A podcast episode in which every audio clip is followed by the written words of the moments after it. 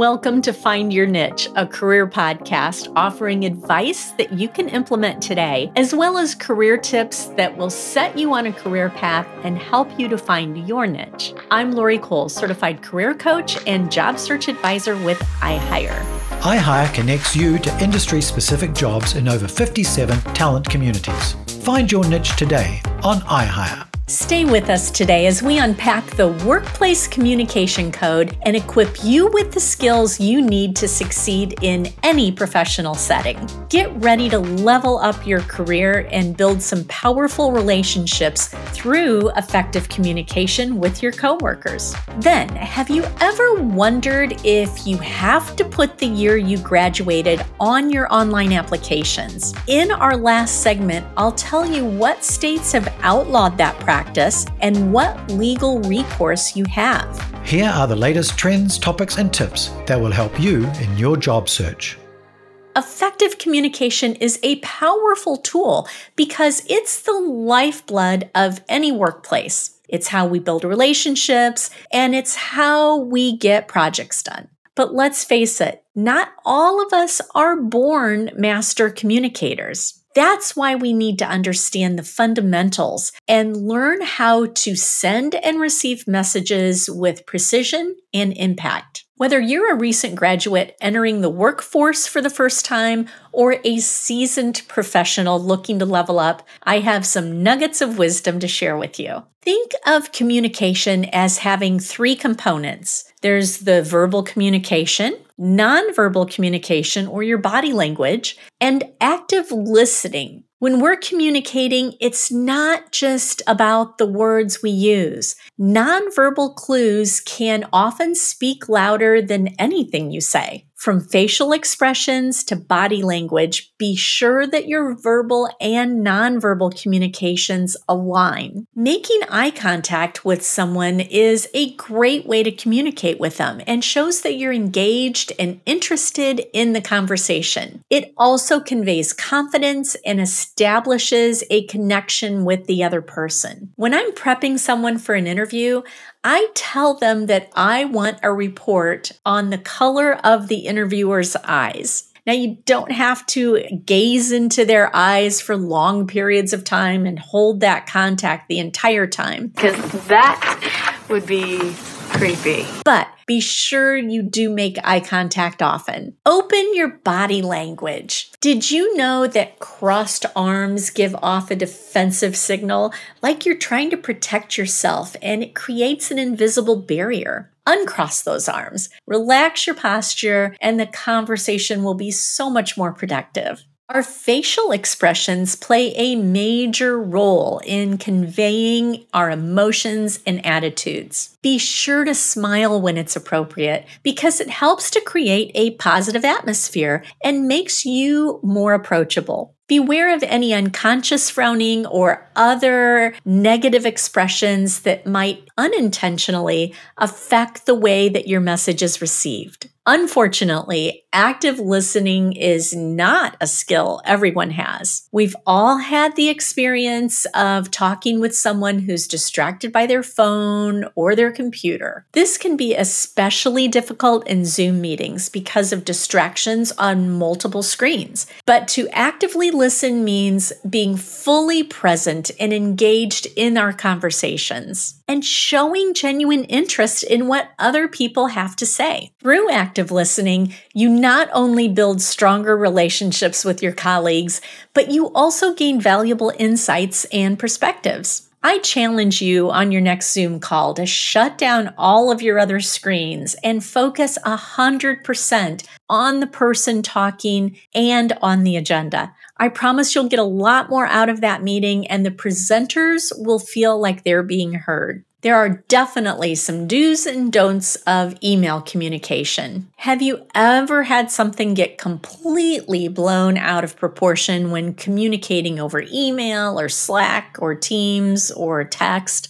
It's so important to write clear and concise messages to avoid any miscommunication. If it's email, create a subject line explaining the topic. Don't say something like, What's up?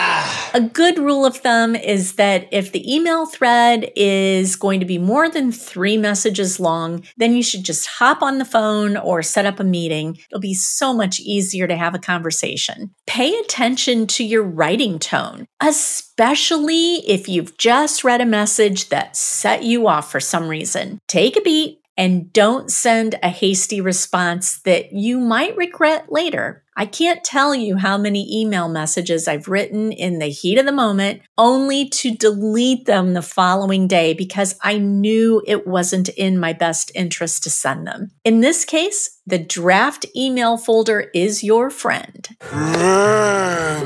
Building a positive communication culture can begin with you. Effective communication leads to increased collaboration, innovation, and overall job satisfaction. Together, you and your coworkers can create a supportive and inclusive environment where everyone feels heard and valued.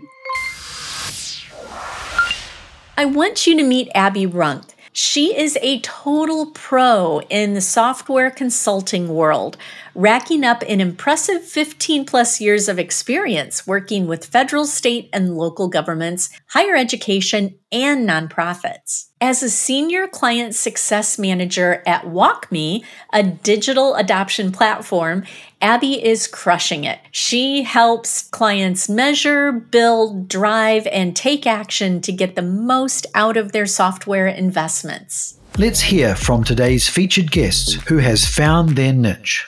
Hi, Abby. It's so good to have you on the podcast today.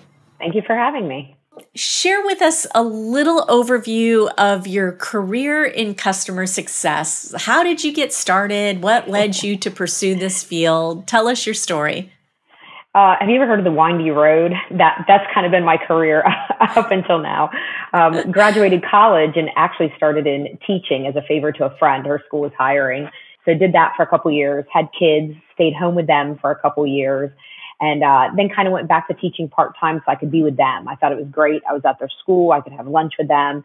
And then the school decided they weren't going to stay open anymore as a private school. And I thought, uh oh, well, what am I going to do uh-huh. now? And a good friend of ours had called and he said, look, I've been, you know, telling you for years you need to get into the tech software business. He said, I think you've got a lot of skill sets. I think you'd be good at it.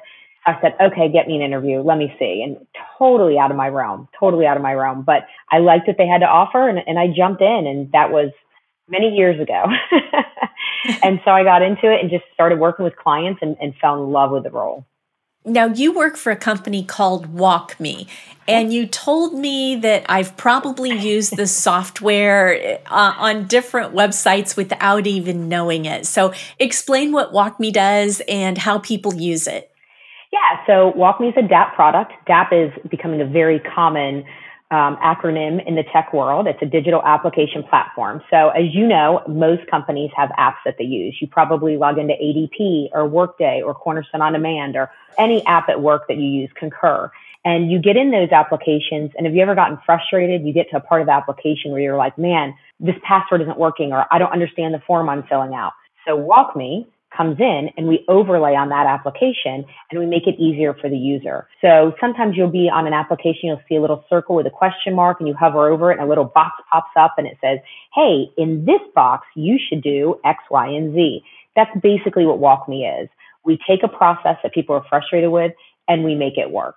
And so we kind of overlay on any application out there.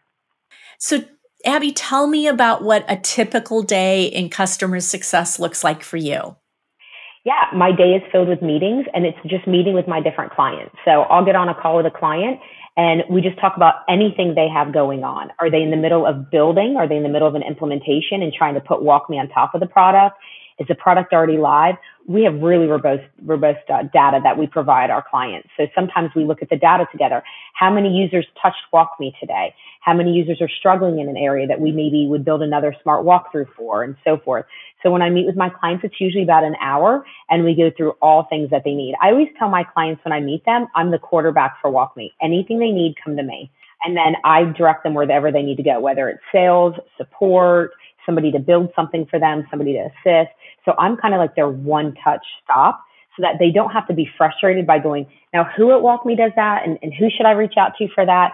I just make sure my right. clients directly come to me. So I'm usually on back to back meetings with clients, um, sometimes internal meetings in between, but mainly meeting with clients and just making sure they're happy with the product and that they're moving forward and, and gaining value. What are some of the key milestones or turning points in your career that really influenced the path that you're on today? Yeah, I think it was just I mean, listen, in, in, the world of all businesses, networking, right? Just meeting people, putting yourself out there, that's always going to yes. get you to where you need to be. And, and that's just the hard truth of it. It's kind of a who you know world. And I was at my old company for eight years and I was very happy. I had no complaints. Um, and then I got a call from my director that said, Hey, do you want to come to WalkMe? We're trying to build out the public sector team. And I said, Yeah, I'll come over. And, and I liked my old job. I was still client success manager, but it's different at every company. Um, you know, every mm-hmm. company you go to, a role slightly different than the previous company. So I came over. I started as a senior client success manager to build out the public sector practice. And it's just been really good for me at WalkMe. I, I love the people I work with, and I think that makes a big, big difference. And it just makes you want to go to work each day. So that pivotal moment for me was when I stopped and said, you know what, sometimes it's not, I mean, it is about the pay, who are we kidding? But, you know, it's not always about the pay, but it's who's sitting next to you while you're earning that pay. And I think that's what makes me really like my job as well is when you're sitting next to somebody that's working just as hard as you, it just is seamless. And, and I realized that probably when I entered my 30s, I was like, the people you work with can make or break a role for you. Oh, that's so, so true. Yeah. I also really can appreciate what you said about networking. So many people get jobs through networking, and it's the last thing that people want to do when they're unemployed or when they're looking for work. You know, they just think, oh, I'm going to go to the job board and I'm going to apply for all these jobs. But it's crucial. When I think back in my career, I can't tell you very many jobs that I applied for just blindly or filled out an application. It was all through networking. It is. It's so important. And I think people kind of frown upon it because it sounds like you're just getting to know somebody to get something out of them, but it's not like that at right. all. It really isn't. You know, you never know who can lead you in the right direction. Anytime I've ever helped a friend get a job, it's such a good feeling. It's very rewarding. You know, I find that role, I'm like, you're the perfect fit to me, it's it's worth it, and it can make the difference in the long run. My whole team at WalkMe, most of us came from our old company together because we knew each other's work habits, we knew each other's you know mentality about how they feel about a project, and it got us all back together, and we're doing very very well together. But it was our own reputations that we built together that want us to work together again. Have you faced any challenges or setbacks along the way in your career? Yeah, I mean, I think the biggest one in the tech industry, I'd say over probably like the past eight or nine years has been the massive layoffs. Now, knock on wood, I have not been laid off, but whether you're laid off or your teammates laid off, changes come with it. And it's very hard to me because I get attached to the people I work with. So when they get laid right. off, you become a little paranoid. I mean, let's be honest. Am I next? You know, so then you're sitting right. there doing your job and that takes a toll on me. Like I, I do stress it even though I've been able to avoid most of the layoffs that, you know, companies have gone through. But those are setbacks to me. It's been changing of teams. You know, at one point there was a layoff in a company and they just shoved me in a whole different role. And I'm thinking, okay, well, that's not what I was hired for. It's not what I thought I'd be doing. So I was kind of like, oh, you get stuck in that spot where do I just do it because I'm grateful to be here? You know, I kind of had to sit down and reevaluate like w- what's going on with my career because they're making these decisions for me. So yeah, times like that, I would say I was kind of bummed about work. Um, and I knew it was time to, you know, reevaluate, reflect, and see how could I change my own path because this is not what I want to be doing. Do you recall a specific project or initiative or something that you really consider to be a defining moment in your career? Yeah, I had a federal client that I started on. And when I started, it was one of those clients where, like, you're the new kid, so you got stuck with them. uh, everybody else was very happy to take them off their plate. I didn't know that at first. I found that out after a couple months, and I thought, oh, thanks. And they were, they were difficult. They were demanding. They wanted to meet all the time. They had a long list of needs. Come, come visit us on site. We need this. We need that. Projects that should have been three months. One took three years. You know, they were always dragging their feet, changing things. It was one of those. But in the end, I became so close with them, the client themselves. We just built this relationship through the years. And, you know, at the end of the day, I, a couple of them retired. They sent me their retirement notices and, you know, we still Aww. keep in touch.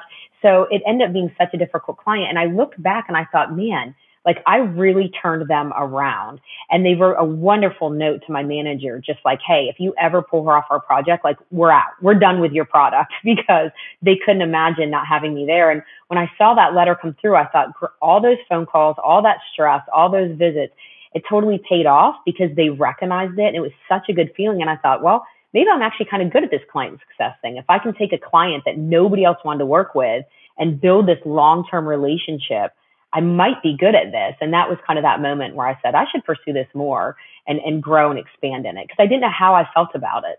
So it was a good feeling hearing their feedback.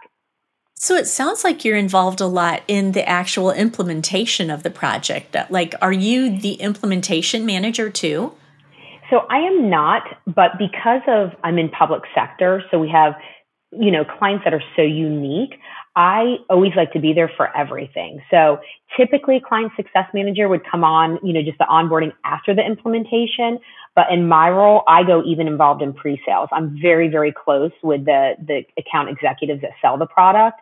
And we work together to kind of find the best fit and so forth. And then I stay on through everything because to me, not being there for part of the implementation, I'm missing kind of like the meat and potatoes of the recipe. I can learn so much from the client during that time. And then that will just make me stronger at my role after they're live and using the product because I'll see the pain points that they went through to get there. So my company actually just changed our entire process and other CSMs are now joining in the implementations as well. I was one of the only few doing it.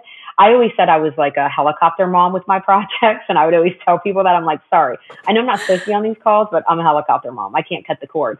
But for me, it was just so much knowledge that later on when I'm working with the client, they didn't have to say to me, oh yeah, and then during implementation, oh, and one time during implementation, like I didn't want the clients to have to yeah. repeat themselves so it, it's worked really, really well for me. Clients are very complimentary. They liked that I held their hands all the way through because I feel like everybody needs one touch point from beginning to end.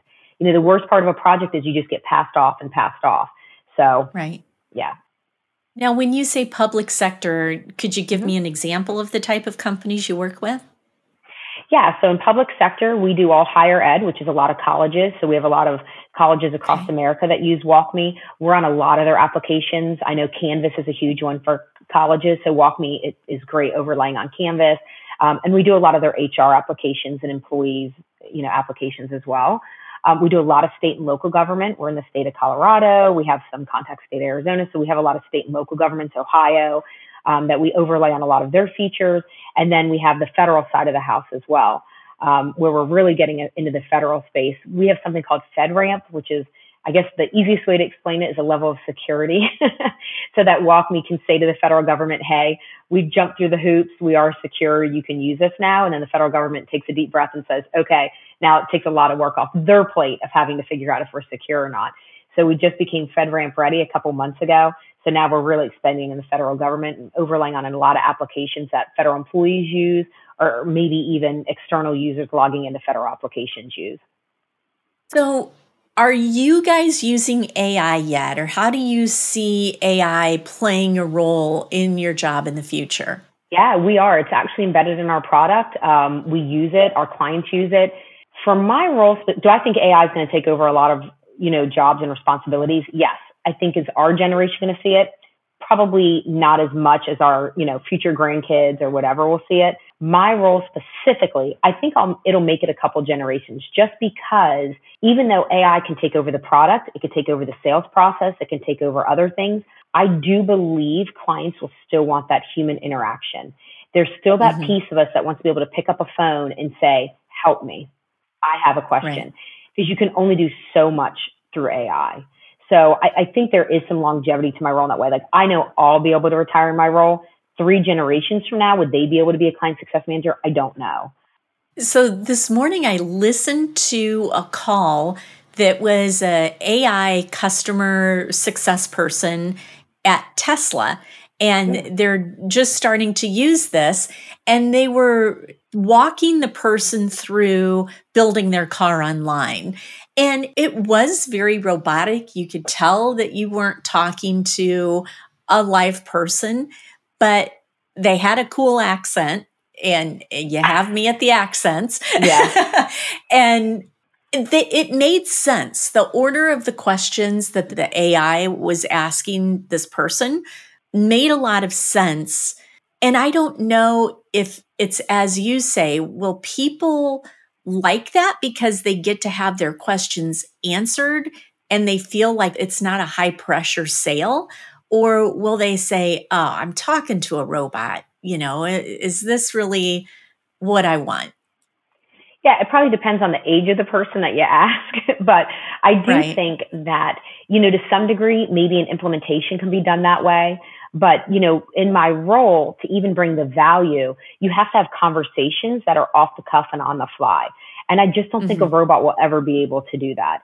And there's that level of getting to know each other. You know, we usually start off calls with what's everybody doing this weekend, those things.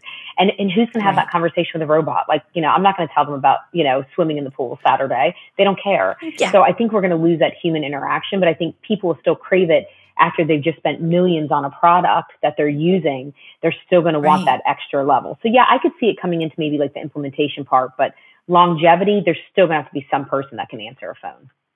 So, as you look ahead, where do you see yourself? Um, what are some of your aspirations and goals for what you're doing and what you hope to do in the future? Yeah, I'm really just building out my role right now and building out my team. Public sector at WalkMe is huge. it's it's moving quickly, and right now I am the only client success manager. So we are going to try and add a counterpart to me, which I'm really excited about you know, I'm, I'm looking forward to meeting that person and helping them build out the role together because we're in such a unique position compared to the other client success managers at my company.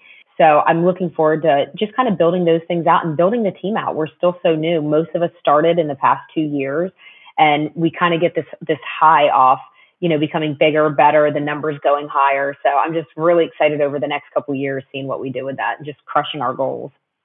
What advice would you give somebody who's looking at a career in customer success or client success? Yeah, I would tell them be open to the fact that sales are involved. I think a lot of people miss that piece of it. I think even when I first heard about it, I didn't realize the relationship and influence you could have on a client or customer, you know, getting them to expand the product that they already have with you, or maybe adding, you know, one of the things I can do is we can add users, add other applications we're on. And, and that's very important to me in my role. And I guess I always just thought, well, the goal is to make the client happy with what they already have. And you also need to be able to look to the future of the client. Where else can they go? Where can they be? And where can, you know, they grow in their opportunities? So I think when people ask me about my role, they're confused that we're kind of a post sales role. And at most companies, client success falls under sales. And I think most people think it falls under services. So I think that's kind of a misconception that people have about the role, but it is, it's post sales. You're, you're helping the client grow. And any experience you have in sales would probably be a good prerequisite yeah. for getting into this. Yeah, it really would. That would help out a lot. And just really having those customer service skills with anything. Even if you were an implementation consultant, you still learn how to interact with a client any interactions with clients would help you in this role. You know, if you don't like working with clients, then this is 100% not a role for you. But if you enjoy that interaction and meeting different clients and so forth, it's a great role to be in. I love that I go from meeting to meeting and I can be meeting with a college on the West Coast in one minute and then I'm meeting with somebody from the federal government, you know, an hour later. So I like being the public sector and the shifts of, of clients and so forth. I, I enjoy that piece of it. We appreciate our featured guest for joining the Find Your Niche podcast. Now, more career advice and stories from your host, Lori Cole. Isn't it illegal for employers to ask about your age when you're filling out online applications or in the interview process? Well, yes and no. People most often experience this when they're filling out their online applications and employers ask for birth dates and or your year of graduation. These questions can lead to age bias, and some states like Connecticut are taking steps to protect workers. The Federal Age Discrimination in Employment Act, or the ADEA, is supposed to be a safeguard for adults over 40 being discriminated against because of age. But the Act does not specifically ban employers from asking for age information. That's a big loophole, right? So the employer can legally ask your age, but they just can't use it to discriminate against you while hiring. And proving age bias in a lawsuit is a huge challenge leaving many job applicants uncertain about the reason they didn't get hired. What was the reason? What was the reason? A recent survey found that 67% of adults aged 50 and older support federal legislation to prohibit age related questions on initial job applications. The survey conducted by the University of Chicago in collaboration with AARP Research reflects the desire to see these questions banned, and I am plus one for that. Some state laws provide better protection against age bias than the federal act does. For instance, Connecticut recently passed a law unanimously that bans employers from asking about age, birth dates, or graduation dates on job applications unless there is a specific requirement related to age, like serving alcohol in a bar. I get that. I approve of that one. Some states like California, Minnesota, and Pennsylvania are also making it illegal for employers to ask age related questions during the hiring process. But for the rest of us, we are still obligated to provide the employer with the info they require on these online applications. If they use it to discriminate against you because of your age, I'm sorry to say that you don't have much legal recourse because the burden of proof is on you, the candidate, to prove the employer didn't hire you because of your age. I know you're probably angry about it, but hey, they just did you a big favor because you are better off not working for a company like that anyway. Is there something you need some guidance on in terms of your career? Email to lori.cole at ihire.com. Thanks for listening.